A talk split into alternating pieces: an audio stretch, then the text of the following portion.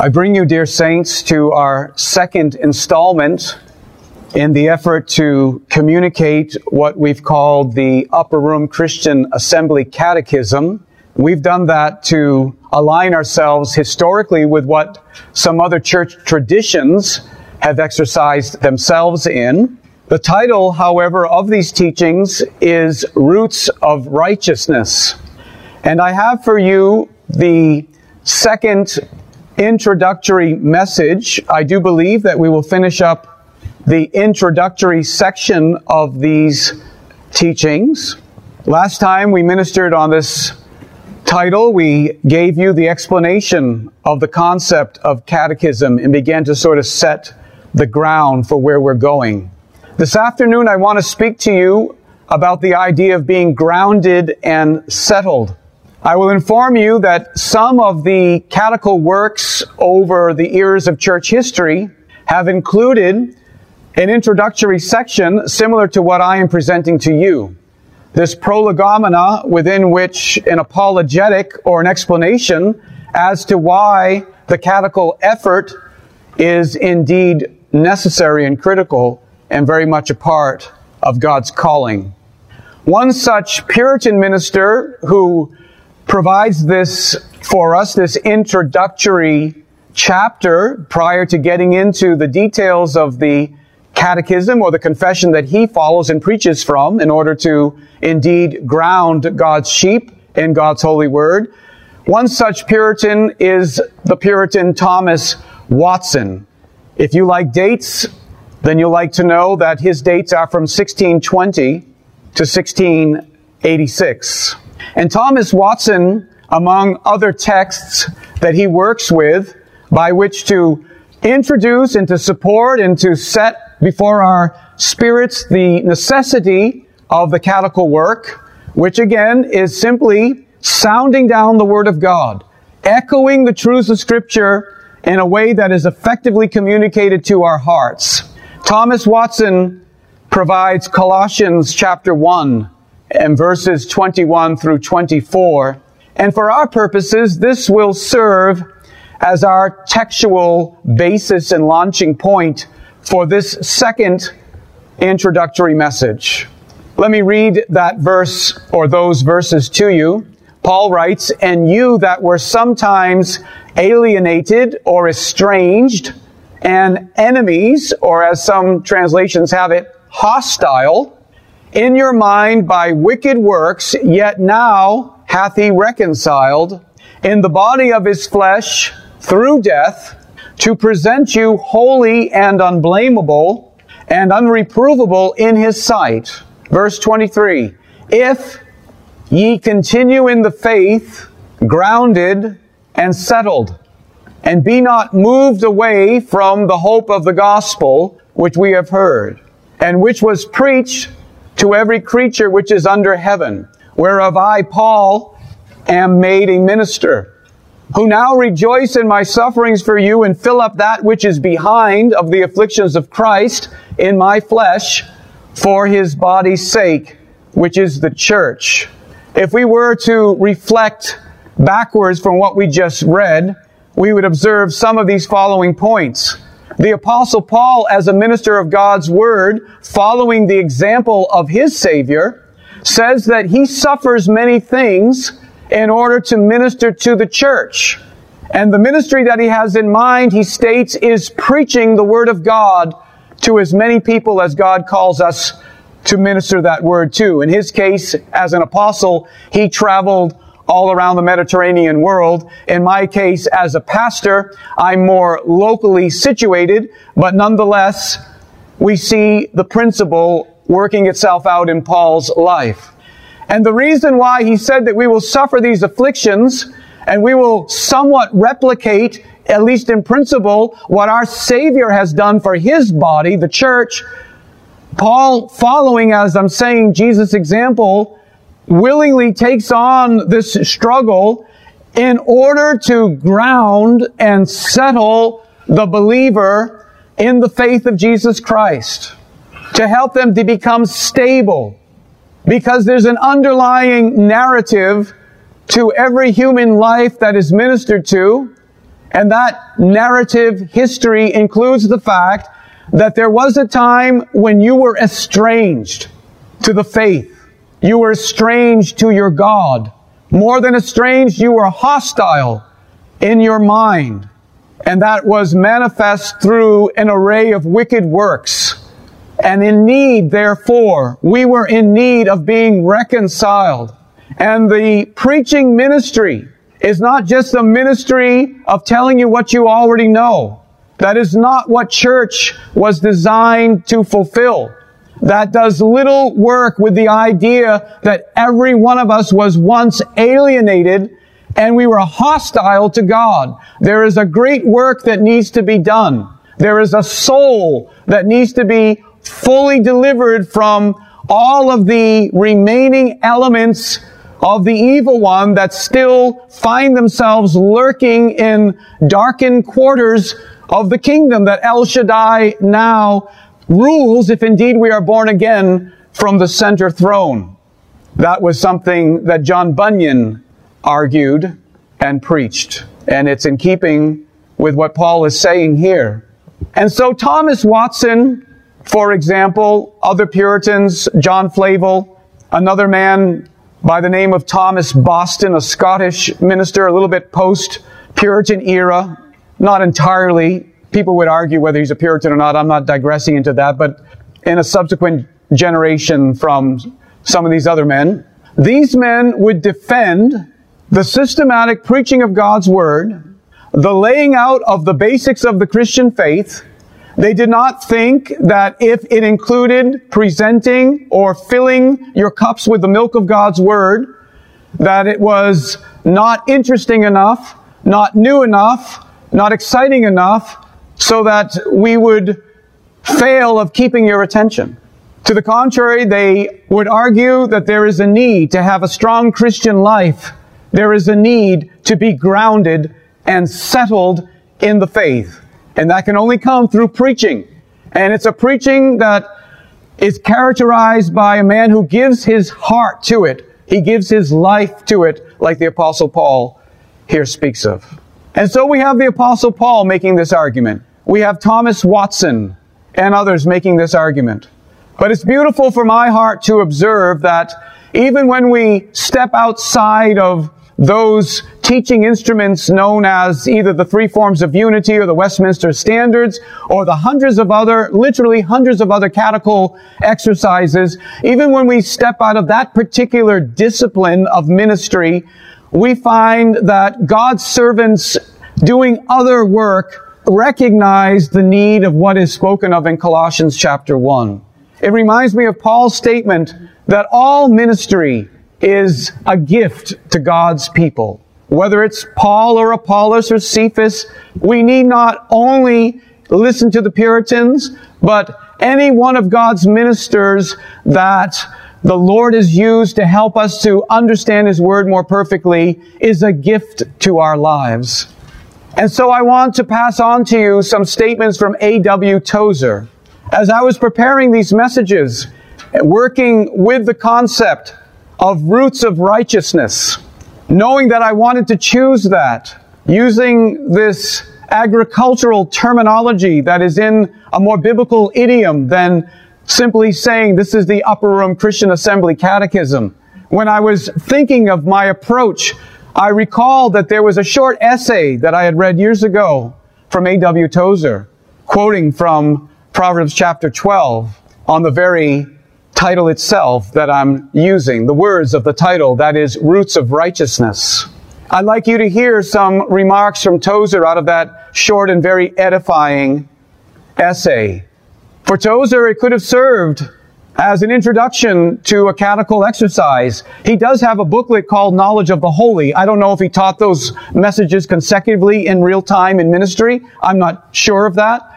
But I know there's a compilation of messages from Tozer and many of his books that are published. You know, I don't know that he put them together. You know, Crossway and others have put these things together over time. But you're understanding what I'm saying. You can be, you can be effectively catechized by Tozer's writings. I'm just using that as an example. He was Christian Missionary in Alliance. You know, he wasn't a Presbyterian. He wasn't per se Reformed. But listen to Tozer's statements as we are building the case for why it is so necessary, believer, so necessary that we do teach in this fashion. Tozer says a tree can weather almost any storm if its root is sound. But when the fig tree, which our Lord cursed, dried up from the roots, it immediately withered away. A church that is soundly rooted cannot be destroyed. But nothing can save a church whose root is dried up. No stimulation, no advertising campaigns, no gifts of money, and no beautiful edifice can bring back life to the rootless tree. These words are like music and inspiration to a minister's heart who desires the health and strength of the church, which is made up of individual lives that are strong. I've read you Paul's statement from Colossians talking about the need to preach in order to ground and settle God's sheep. I've mentioned that the Puritans introduce their efforts to catechize their churches with similar thoughts. And then they enter into a very methodical, very structured approach from first principles into deeper matters in the preaching of the faith so that believers can be grounded. They can grow a root system. You know yourselves in the natural world. If you want to take a cutting from a plant and you want to root it, you would likely make use of a rooting hormone. Simply what you're doing is you're setting in motion. You're adding energy and power to the potentiality that is in that root. And so if God by His grace has taken you as a wild tree or a wild olive and He's cut you out of the world and He's seeking to graft you into the faith, there is a need for your roots to be stimulated.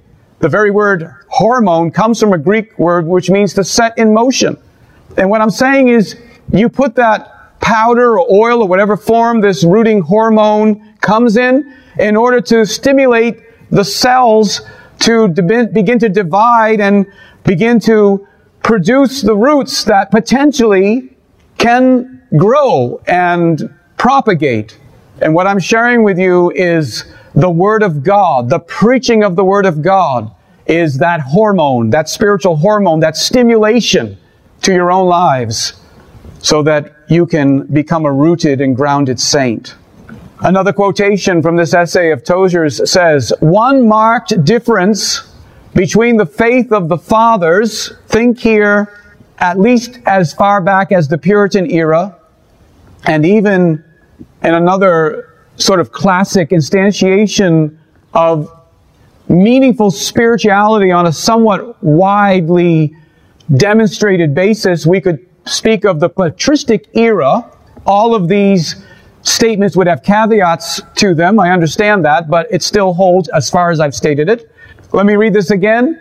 Please listen. One marked difference between the faith of our fathers as conceived by the fathers and the same faith as understood and lived by their children, that is the likes of us who attend churches and think that we are in some sort of continuity with the fathers. We would like to think we're in some sort of continuity with Luther and Calvin and Zwingli and Menno Simons and whomever else, Wesley and Whitefield and the Puritans and even Augustine and even Athanasius and of course Paul and Peter but he's saying one marked difference between the faith of the fathers as they conceived of it and their children is that the fathers were concerned with the root of the matter, while their present day descendants seem concerned only with the fruit. And I think that this stems from a very shallow understanding of Jesus' remarks in Matthew 7 in the Sermon on the Mount. There is a trivial nearly cliched, instinctive orientation that you find within the Christian churches that basically feels like if you see something relatively good in somebody's life, then there's nothing more to say because you're going to know them by their fruits. And if you see something relatively good on the external, something they say or they're nice or they do a few things well, then that's all we can observe. That's the end of what we can critique. But I'd like you to think about the roots. And I'd like you to listen more carefully to what Jesus taught on the Sermon on the Mount. Jesus said a good tree cannot bring forth evil fruit. Neither can a corrupt tree bring forth good fruit. Every tree that bringeth forth not good fruit is cut down and cast into the fire. Wherefore, by their fruits you shall know them. Notice with me that last phrase in the 20th verse of Matthew 7 clearly states that each of these trees bears fruit. As obvious as that is, that is still very key to put your mind on. When you go to each of these trees, there is fruit on these trees. And it seems to be that there's this odd disconnect between the natural world that we are at least somewhat familiar with, our observations in the natural world, and what we bring to our spiritual application of the very teaching that Jesus is giving. In other words, you can go to many trees, many types of vegetation, and you can find fruit that looks really, really good on the external. Externally, it looks very good. Sometimes it looks just like things you would want to eat. But it is not good because it can't bring forth good fruit if the root system is not the roots of a good tree. You see, there are fruits of the Spirit as well as phony substitutes that look like fruit, but they have artificial flavors. And they're made of humanly processed substances and chemicals and the like. No, that's an important point I'll give you some examples in a moment right out of the Word of God, but I want to emphasize initially here that there are fruits that come from a root system that is supernatural and established by God's grace and is working with the sap and the teaching of God's Word and the supply of the Spirit, and these are distinctly, as we've said, fruits of the Spirit. But there are many religious substitutes for this sort of thing. Just like in the natural world, whether we're talking about what man produces and, provi- and offers as his substitutes for God's creation, which that is common, but even in the natural world, do you understand that you can't just go to a tree or a plant and see lovely looking fruit and decide that it'll be fine to eat because by your fruit, by its fruit, you will know them. And it looks like, you know, this fruit would be worth eating. Take, for example, three plants that you really need to have some discernment on. Have you heard of nightshade plants? I'm sure you have, most of you. Tomatoes, eggplants, chili peppers, that's all, they're all in the nightshade plant category. But there's a plant known as deadly nightshade. It has a beautiful green berry that'll ripen into a black looking berry. And if you mistake that nightshade plant for some other edible berries that are similar, you will get very sick or possibly die from the tropane alkaloids. If you apply Jesus' teaching from Matthew 7 that is built on the natural world, you will bring those observations with you to the spiritual world. You will see that what I'm driving at is, as Tozer said, the fathers used to pay attention to the roots, not just the fruit. They would trace that plant and look at that fruit that might look like something edible or something that would be a good fruit, but they trace that fruit back to its branches, back to its trunk, down to the roots because they know whatever's in that fruit is coming from the roots. They would get to the root of the matter. And they would know, as Jesus said, if this root system is drawing off of anything but Jesus Christ, it can't be good fruit no matter how enticing or convincing it may look. Do you know that there are elderberries that will kill you because they are high in cyanide? There's one type of elderberry named Sambucus nigra that is non-toxic, but botanists will teach you, which is where I learned these things, I don't have them memorized, that your standard elderberry with a black blue or red berry had better be cooked before you eat it right off of the bush because they're high in cyanide. The lily of the valley is even mentioned in scripture. It has an orange red berry. There are many things in this world that God has provided that bear fruit that look tasty and they're nicely shaped and they look healthy and they look good. And you might say that, well, an evil plant or a plant that could hurt me can't produce good looking fruit. But of course, you know you would be wrong about that. And take the lily of the valley. It has this beautiful orange red berry. If you eat it, you may have a go into cardiac arrest. So you need to understand with these various plants, I'm only giving you three from the berry family. There'd be others that fit into other fruit bearing plants. That's just from the berry family that you need to learn. Like, I can enjoy the beautiful white lily flower or the bell flowers or whatever of the lily of the valley, but I better not think that this fruit is something that God wants me to eat. God wants me to be all excited about. I'm going to give you a couple of examples that show religious activity, but clearly point out that if this activity is not rooted in righteousness, then it isn't acceptable to God. Take wisdom for an example. Wisdom is certainly a fruit of the Spirit. It is certainly something that is a positive characteristic in the Christian life. But the Bible says if you seem to have a version of wisdom, here's someone you say, you know, it seems like that person has wisdom. And maybe you are right. There's fruit. And you say, well, if they have wisdom, then it must be good because they couldn't have wisdom if it was a bad tree. You couldn't understand the word in the way that you do. You couldn't get some things right if it was a bad tree. But you see, this is getting to why we need to be catechized. Because we pay attention to the fruit and just think if we see something positive, then everything's fine. And we don't go down to the root of the matter. Sometimes there's roots of bitterness that are producing that supposed wisdom. And the Bible talks about that. It says if you have envying and strife in your hearts, don't praise this display of wisdom. Don't speak against the truth of the matter. This wisdom is not from above. It is earthly, sensual, demonic. Isn't that interesting? Because it isn't denying that there is no fruit of wisdom. There is wisdom that is being manifest, but the entirety of that display is also in a juice of envy and strife. And a discerning person realizes that's not the fruit that God's talking about. James says, prior to pointing out that false fruit, he says, Who is a wise man and endued with knowledge among you? Who is truly wise? What is the true fruit of the Spirit?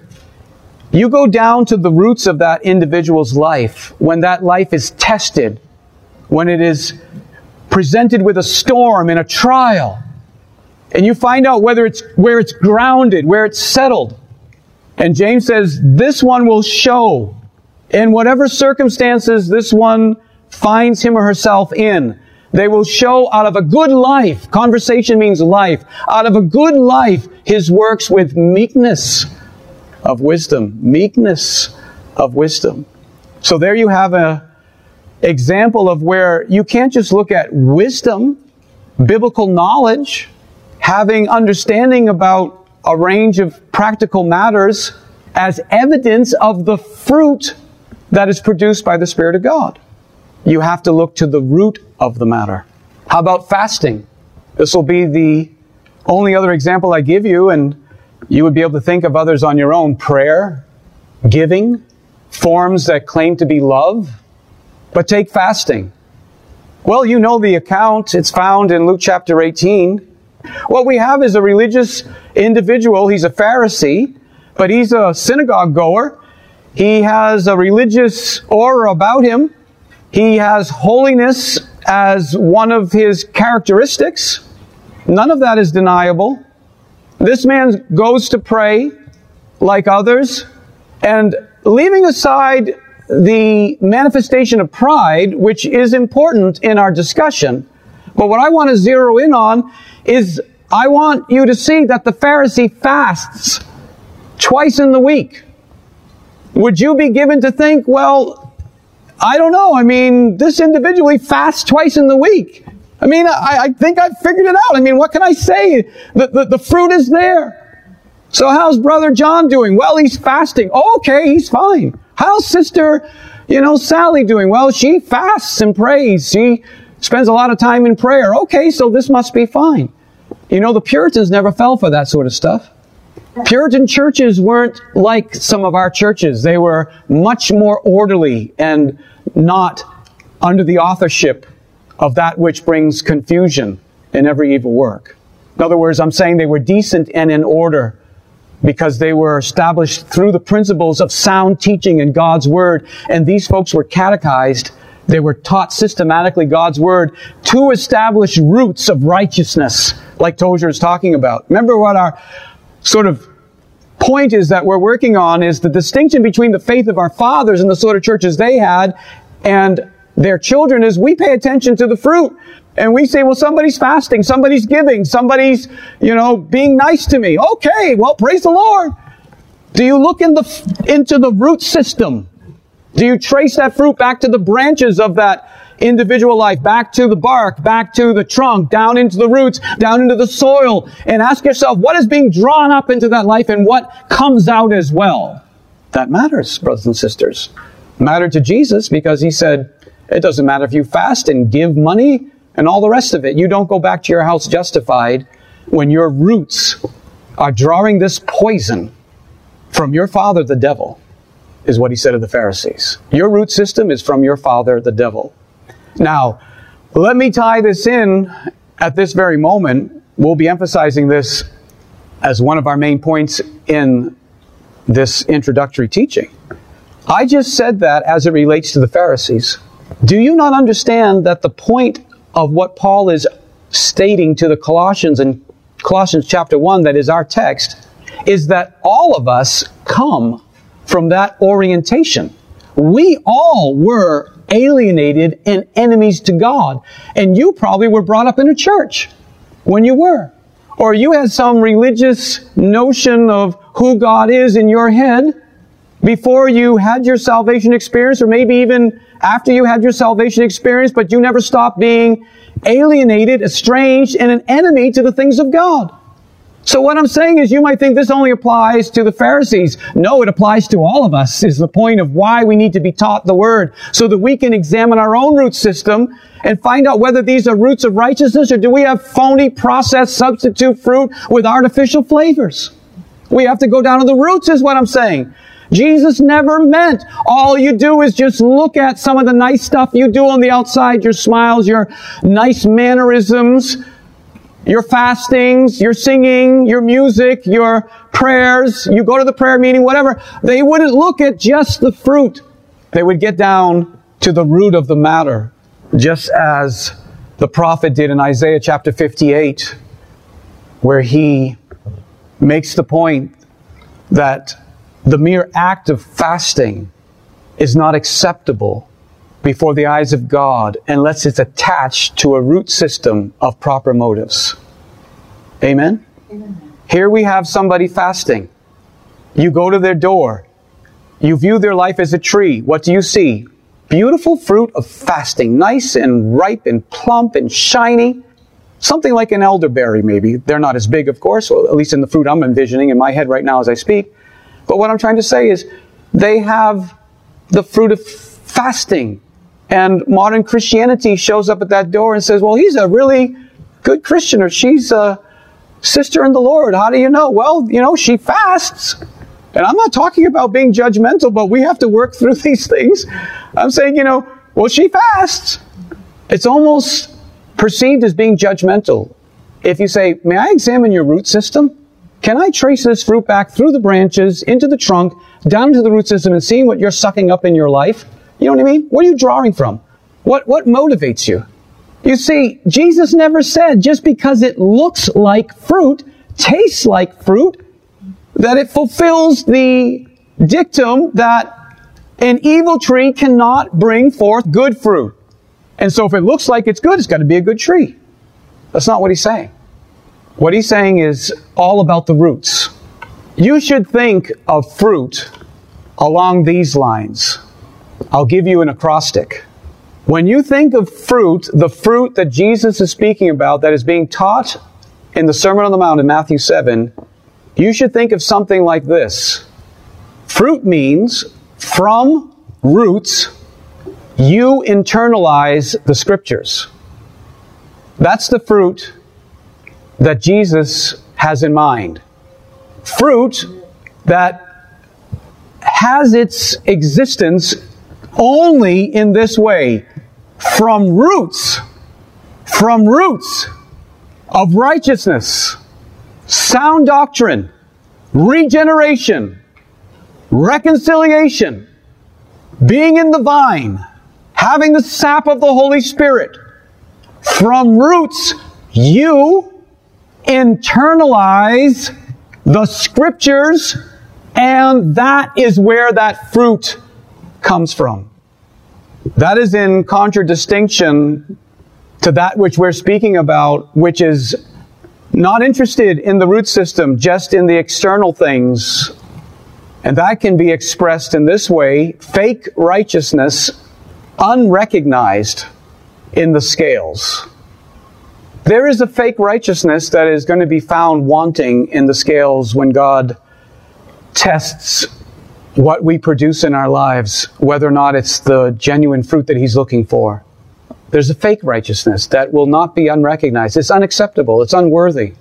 It's not in the scriptures, and therefore it won't be accepted in the scales of God's scrutiny and assessment and the Bible instructs us to follow God's example and to test the fruits of ourselves, most importantly, but then also to understand where genuine fruit is among God's people so that we learn what a brother indeed and or a sister indeed truly is. So that we can help one another we can exhort one another we can admonish one another we can rebuke one another as is necessary so that maybe in doing so, you'll give that person some root hormone so that they can get some real true spiritual activity and actually grow some roots of righteousness, which nobody can grow on their own. It's only by the grace of God. You were alienated and hostile to God.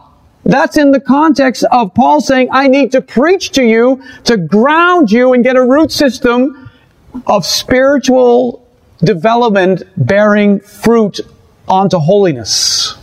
We need this root system to be the product of you internalizing the scriptures, not this fake righteousness that God will not recognize. I have another quotation from Tozer. Tozer says, Today we write the biographies of such as these, the fathers in their lives, you know, the Puritans in their lives and so on, and other remarkable figures in church history we write the biographies of such as these and celebrate their fruit. But the tendency is to ignore the root out of which the fruit sprang. The root of righteousness yieldeth fruit, said the wise man in Proverbs 12, 12. Our fathers looked well to the root of the tree and were willing to wait with patience for the fruit to appear. We demand the fruit immediately even though the root may be weak and knobby or missing altogether. I hope you're understanding something of what I'm saying here.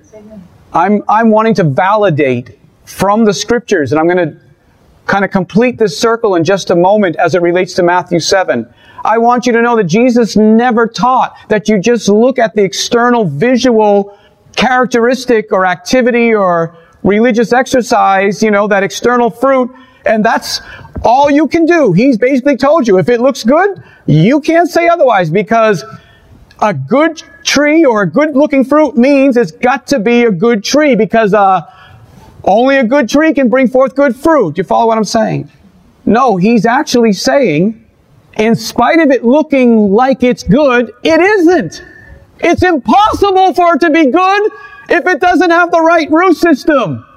And you need to be discerning about the roots in your own life. It's impossible for you to be a good Christian unless you're regenerate. That's what I told this man yesterday who was wearing a cross. I said, does that indicate that you're a Christian? He said, well, no, I'm Catholic. And I said, well, I was also brought up in the Catholic church. And I said, I wasn't regenerate. I wasn't born again. It's impossible for you to bring forth fruit unto holiness unless you are drawing up into your soul the teachings of the Word of God. That's why Paul preached. That's why the Puritans preached. That's why members in their churches gathered on a regular basis to hear the preached word, not to debate it, not to analyze it, not to just have a, some religious exercise, but in order for their root system to be developed and to be stimulated. Would you kindly reflect with me back into Matthew chapter 7?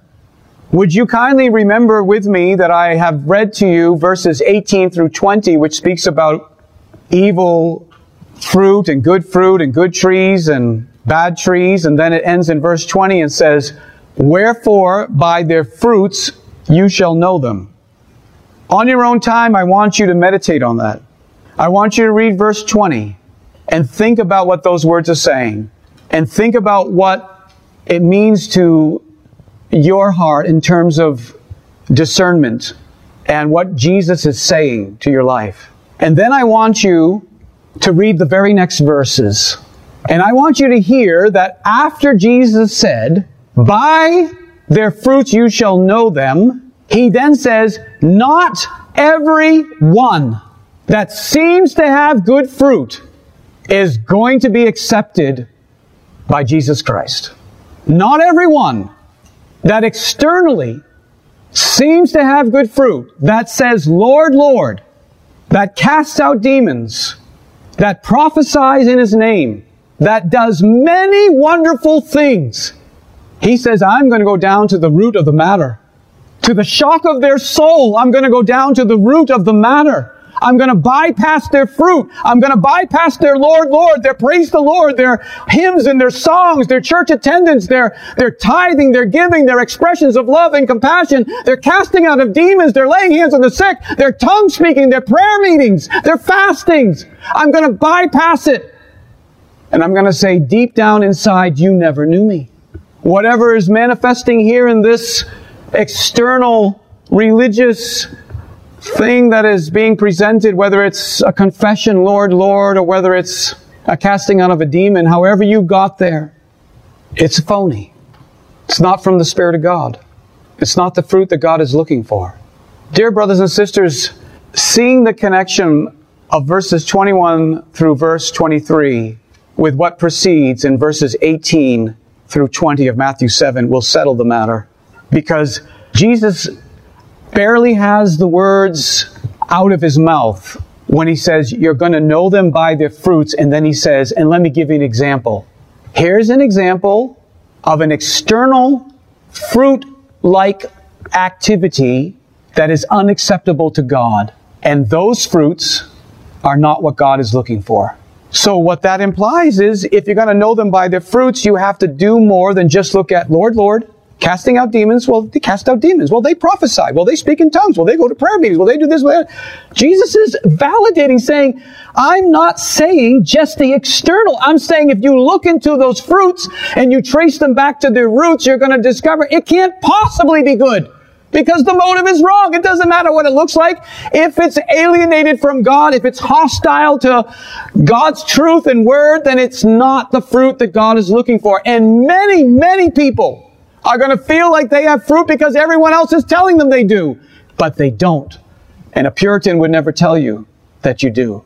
Because our fathers would go back to the roots and say, oh, we need to know this fruit and we can't possibly know the fruit unless we go down to the root of the matter. What's your doctrine? What's your belief system? What do you believe, brother, sister, about this issue? Well, I just believe that the Lord wants me to move in with this woman and, you know, and it's, we're going to have a great ministry and it's going to be a real blessing to God's children. And we have, you know, orphanages rise out of that effort. I'm not thinking of anything specific. You pick your own story. Or we're going to have, we're going to use psychedelics to connect you to God. And I had this vision and this dream and it's a fruit and, and, and I got saved. I was at a, you know, I was, uh, an al- a drug addict and I went to prison and then, you know, I, I came to know Jesus and then I experimented with psychedelics and I had this religious experience. We're going to put it on YouTube and tell everybody about it. And people watched it like, wow, he must be a Christian and look at the fruit of his life. Look at all the changes that occurred to him. All the things that are different. A Puritan would have been, what does that matter? There's poison berries out there that'll kill you if you don't know how to discern. You go to the root of the matter and you say that can't possibly be the fruit of the Holy Spirit because it's connected to a poison in the root system. It's a wisdom that is not from above. It's earthly, sensual, devilish. One final remark from Tozer. He says, much that passes for Christianity today is the brief, bright effort of the severed branch to bring forth its fruit in its season. But the deep laws of life are against it. Preoccupation with appearances and a corresponding neglect of the out of sight root of true spiritual life are prophetic signs which go unheeded. Immediate results are all that matter proofs of present success without a thought of next week or next year. Religious pragmatism is running wild among the Orthodox. Truth is whatever works. If it gets results, it's good. There is but one test for the religious leader success. Everything is forgiven him except apparent failure. I hope you've benefited from that exercise which I grant was presented in some degree of an admonishment or an admonitory tone. But all of it flows from that kernel observation that Tozer makes, which is this. I've already read it. A church that is soundly rooted cannot be destroyed. That is my pastoral hope and desire, my pastoral commitment is to aid this church so it can stand the storms and the tests in your individual lives, whatever's yet to come into your experience and on this earth. Because as Tozer says, nothing can save a church whose root is dried up. And isn't that in agreement with the Word of God? Think of the passages which speak of establishing a root system and the benefits of that root system. Take Psalm 1, for example, we read that there is one who delights in the Word of God, and he's in the Word day and night. We read of this one being like a tree planted by the rivers of water. The fruit is brought forth in its season. Its leaf does not wither. Whatever it does prospers. That's the picture that we all desire. That's the picture of a root system, isn't it? It's not just the fruit, is it? It's fruit tied to a good root system, and that's what it starts with. It's planted by that river. And that pertains to the root system, not immediately the fruit. It's planted by the river of God's Word. What I'm saying is you don't have any of that, which is spoken of in Psalm 1, unless the Word of God is taught to your souls. Do you understand? You don't go to church. You don't just have a religious affinity with the concept of God. You don't just have a few Bible verses memorized. You don't just listen to hymns on car drives. You don't just attend a prayer meeting. You don't just support missions and establish a root system. We don't just go to church and get entertained and get a root system. The Bible says you're meditating in that word day and night. And a lot of what you're being taught day and night, they're just basics. If the Lord allows us to go the distance that I hope to today, in this introductory message, we'll do a little work with Colossians chapter 1 verses 21 through 23 as we started with and cover a, a couple of basics that are pertinent. Another passage that speaks of the image of being rooted and strong and having a good foundation, of course, is Matthew 7 itself. The very next section after what we've already been looking at. And Jesus says, There is a life that'll be strong. When the rain descends, the floods come, the winds blow and beat on that house, it will not fall. That's what we all desire. We want to be strong in time of trial and test and temptation. We want to be strong when God shakes this earth yet once more. We want to stand. And the only way we will, brothers and sisters, if we have a good foundation, a good root system. And I want to remind you of what Jesus said is absolutely necessary for us to arrive at that point. He says you have to hear His sayings. You have to hear His sayings. That's why we come to church. You come here to hear God's sayings, to hear us preach the sayings of God. Even during the week, if we have fellowship time, we should not necessarily always, but you know, those that fear the Lord, they speak often one to another about the things of the Lord, speaking about the sayings, not to demonstrate their acumen and scriptural theological knowledge, but to help one another to establish a root system that is going to help us to stand throughout the week. So let's think a little bit more about what is required to appreciate and posture ourselves properly before the preached word, we who need this root system. Well, first of all, we learn from Colossians chapter 1 verses 21 and following, we need to know where we have come from if we're ever going to be truly grounded, rooted, and settled. So here's the first question for all of your lives and all of the believers' lives or all the church attenders' lives. The question is real simple. Do you need to be grounded? Do you need to be grounded? I'm sure there was a season in my life, possibly even after getting saved. I'm not as clear about that as I am about just my life in general. When I sort of viewed myself in some sense kind of invincible, you know, in some general sense, just living life, you know, like a teenager would. You know, I had the answers. I was going to do okay. I was, I could make it and make my way and believe in myself and work through problems and, and all the rest of it. I didn't view myself as I needed to be grounded. Like I'm going to get blown around like a chaff, like a tumbleweed. I'm just going to get blown around by life if I don't get myself grounded. You know, young people don't understand how grounded you need to get.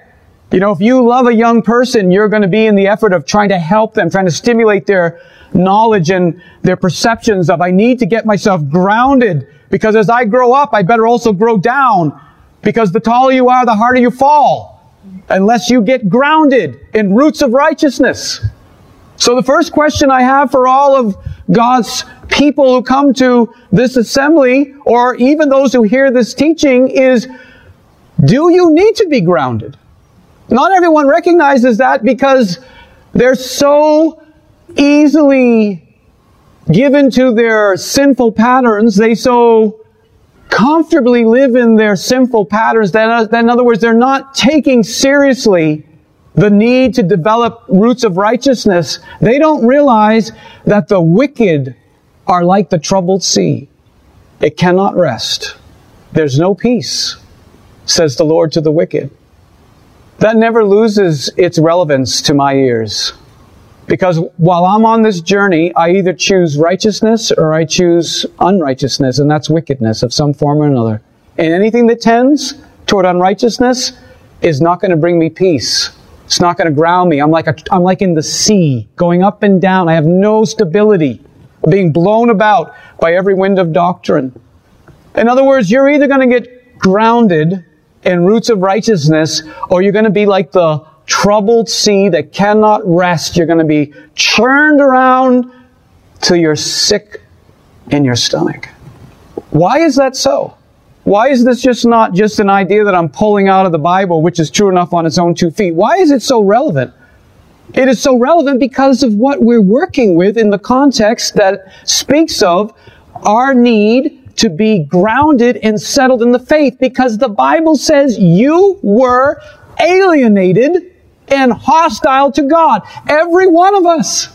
Every one of us.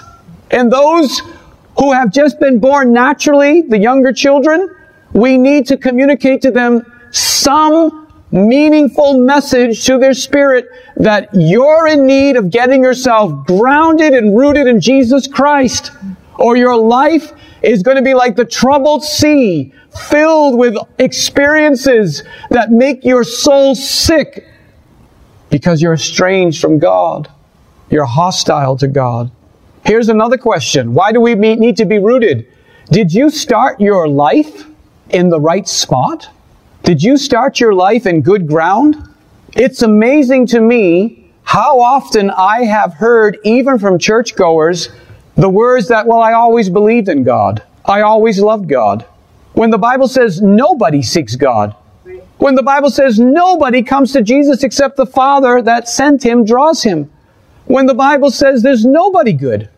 What I'm underscoring here is again drawing out the implications of what Paul says prior to advocating and emphasizing the need to preach this word even even when it requires suffering and, and, and the kind of diligence that a minister needs to give to, to make these points and to press these issues home. What he's saying, what the context is, is that we were all estranged. In other words, you weren't in the right ground. Do you understand? It would be so wonderful if you could really get that across to churchgoers that you're not in the right ground unless it's distinctly in submission to the Word of God and the ministry and the hormonal work of God's Spirit stimulating you to grow in the right place. You're not in the right place to start with. It's not possible. We all have to find this holy ground. We have to find a good church. We have to find good preaching. Those who just go to church and never thought about, am I in the right spot? They will not stand the tests. And it's real simple why. They have all kinds of external fruit. They don't have roots of righteousness. They will not make it. And if that ever is going to change, it's because they're going to have to get reconciled to God and repent of their phony religious fruit like the Pharisees and get themselves rooted in the truth. It's the only way it's ever going to work. And what we do, what the Puritans did in the effort to develop these understandings, these doctrines, these principles and truths to build them up in our life and stimulate your understanding so you can grow out this root and that other root. You know what I'm saying? On this doctrine, that doctrine. Get these things down into the soil. Build an understanding of the Word of God. You know, you can't just have little Bible stories only at night. You've got to build a root system if you're going to be strong in the Lord. You see, the Bible says we were once afar off. The Bible says we were wild and wicked and in need of being grafted in. So many statements in the scriptures make this point.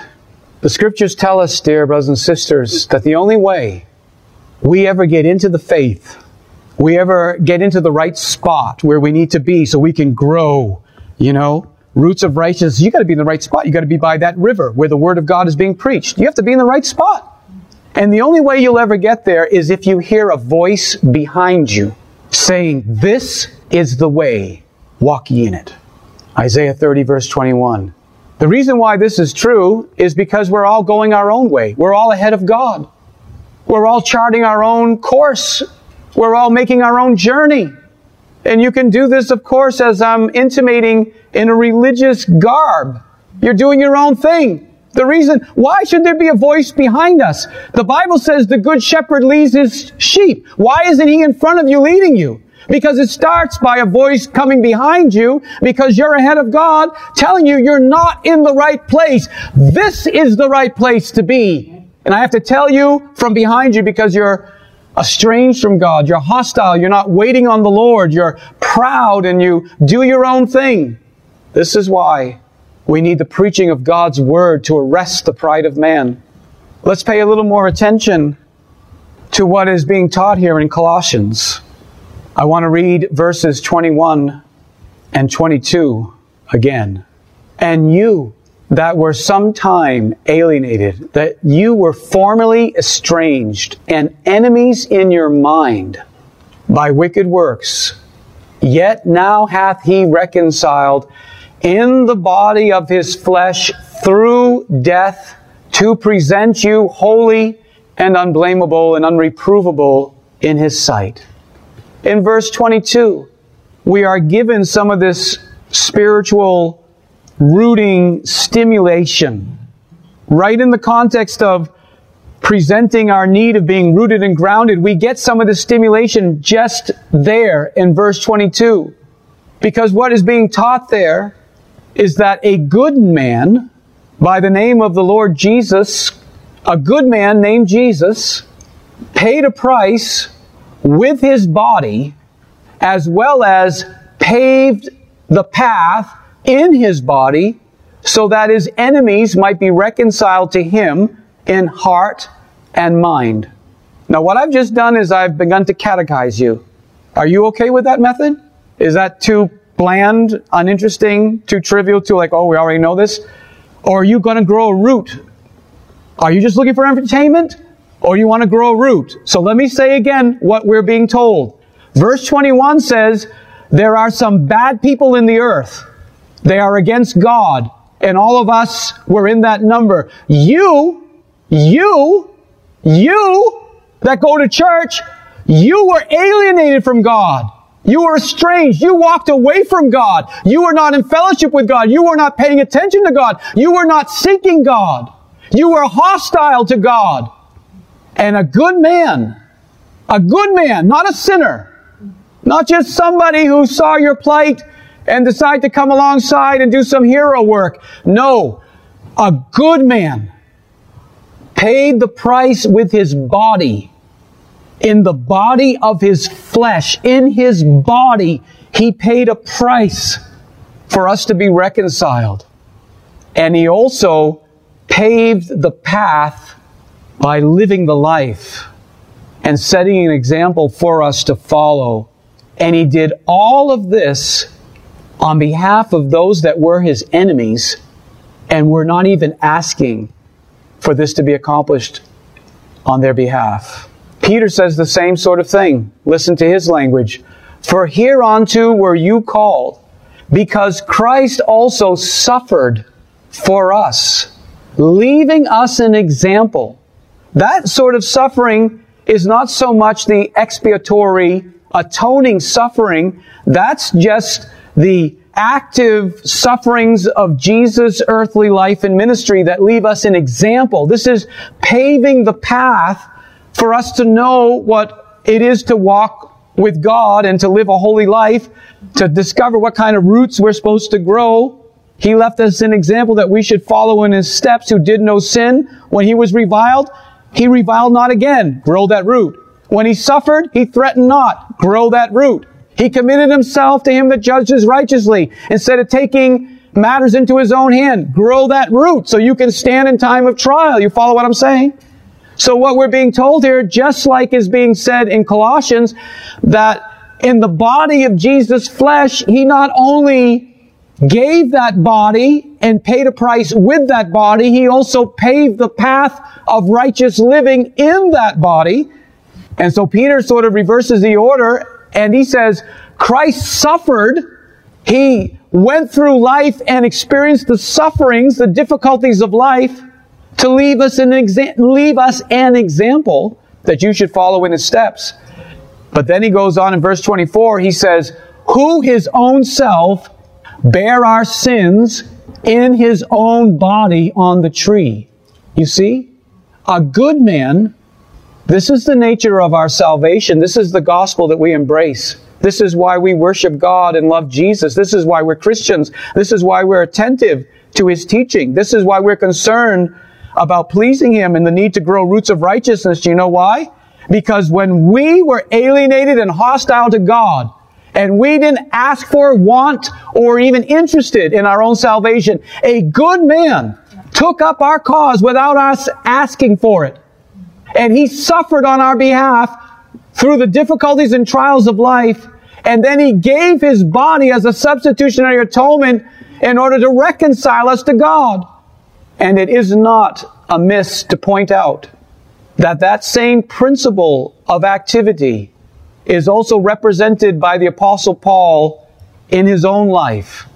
And thereby he's saying, another reason for you to be concerned about growing roots of righteousness and getting them through listening to the preached word is because it's not just the good man, the perfect man, the exemplar, the exemplar of all of us who lived a good life and suffered to help you to grow roots. Paul is saying of himself, I'm a preacher and I suffer many things for the body of Christ to help them to grow roots. In other words, none of us would be where we need to be unless there was Jesus Christ, the only truly good man, who suffered in his body both through the trials of life and in his case, in a substitutionary, expiatory propitiation known as crucifixion, giving his life so we could pay the price that we owe through our sins so we could be reconciled to God. We who were alienated, sometimes afar off from God, now we can be reconciled and made nigh unto God. This is why roots of righteousness are so important because you're not in that spot. When you got born again, you weren't in that spot. You had no roots. Amen. You, you, you, you, get, you get, you get evangelized week after week after week. You don't have any roots. You, did, you weren't in relationship with God. You don't have the root system, in other words. We need to be taught in order to establish those roots. We were sheep that had gone astray, everyone to his own way. And God laid on a good man, not one who was alienated, not one who was hostile to God. A good man came to, re- to reconcile us, to redeem us, to save us. A good man came. And our iniquities were put upon his shoulders. You know, David, the psalmist, he is presented as an exemplary shepherd who cares for his flock, even to the risk of his own life. You remember when the sheep were threatened by a lion and a bear? David saw that threat and he stirred himself and he took a hold of the lion and the bear and he destroyed them. But in keeping with what we're talking about here, do you realize that David, though presented as an exemplary shepherd and, of course, writing Psalm 23, there is an infinite distinction between he and the Lord Jesus Christ. Jesus is the good shepherd, and there is none good but one. He is the most excellent shepherd. And he knew that unlike David, when he faced the lion and the bear, he had to let the lion and the bear kill him in order to save the sheep. And that's what the Good Shepherd has done to save those of us who have gone astray. He knew that he would first have to die at the hands of the beast in order to save the lost sheep. So remarkable because he has the power to destroy the enemy in his own divinity. But this good shepherd, when he saw that we had all gone astray, and he saw how the lion and the bear were working their will in our lives, and he wants to change that situation, realizing that he has to be obedient unto death and allow the lion and the bear to come after him, the good shepherd, and kill him. That is commitment that we have much to learn about because the scriptures say that he did this for sheep that didn't even like him. Romans 5 says, when we were enemies, God reconciled us through the death of his son. The Bible tells us in Romans chapter 5 that we were yet ungodly and God sent his son to redeem sinners. The Bible tells us that all we like sheep had gone astray. Everyone was going on his own way. And when we read about this in Isaiah 53, it's interesting that it starts with this question. Who would believe this report? And the report that follows is a report of someone who dies for his enemies while they are neither asking for or nor interested in, and as a matter of fact, even mock him in the experience of giving his life on behalf of the astray sheep. There's this individual has all sorts of promise built into his being as he's born in the manger and growing up in Nazareth and he's growing in wisdom and stature and in favor with God and man. In verse 2 of Isaiah 53 it says, He shall grow up before him as a tender plant and as a root out of dry ground. That first part of verse 2 is all the promise that is evident through the person Jesus Christ, this good man on the earth. And then there's this contrast that comes immediately after those words, and it says, He hath no form nor comeliness, and when we shall see him, there is no beauty that we should desire him. The question is, what happened to this one that had such promise, such prospects built into his being? And the answer is that he took on our sin. He bore the punishment that was due to us, we who were alienated and enemies through wicked works. And while this was going on, verse 3 says he was despised. He was thought little of, not appreciated, rejected of men, a man of sorrows, acquainted with grief. We hid our face from him while he's doing all of this on our behalf. We weren't even interested. He was despised and we esteemed him not. While Jesus was at work redeeming the whole man, your whole body, spirit, and soul, as the language of verse 4 says, surely he has borne our illnesses and carried away our sicknesses, but we esteemed him stricken, smitten of God, and afflicted. We looked on him and said, well, that sinner is probably getting what he deserves. He's being smitten of God. But he was wounded for our transgressions. He was bruised for our iniquities. The chastisement of our peace is what we're seeing in this basic teaching of the gospel that we who were alienated and enemies toward God are being drawn toward, are being introduced to so that we can be reconciled through the body of his flesh through death. That he may present us, that this one, this good man that I've been describing to you, who took up our cause when we were his enemy, when we despised and thought nothing of what he was doing, when he had no one supporting him. This one had such promise in his life, such greatness he could have had in his human ministry, but it ended by a physical presentation that nobody was interested in. He had no form that anybody cared about. He was despised and rejected. What I'm saying, dear brothers and sisters, is this is why it's so important that they who are part of the family of God, they who attend churches, are hungry and thirsty and concerned about growing the roots of righteousness that'll stabilize you so that you can grow to the measure of the stature and the fullness of Christ, so you can be holy and unblameable and unreprovable in His sight. Peter puts it this way, 1 Peter 2, verse 24. Jesus in His own body bear our sins on the tree, that we, being dead to sins, should live on to righteousness. That does not happen automatically. That implies you listen to the word, you receive the milk of the word, you receive the meat of the word, you receive this engrafted word, and you are growing roots of righteousness like Psalm 1. And you are, according to verse 25, you are that sheep that was astray that is now returned unto the shepherd and bishop of your souls.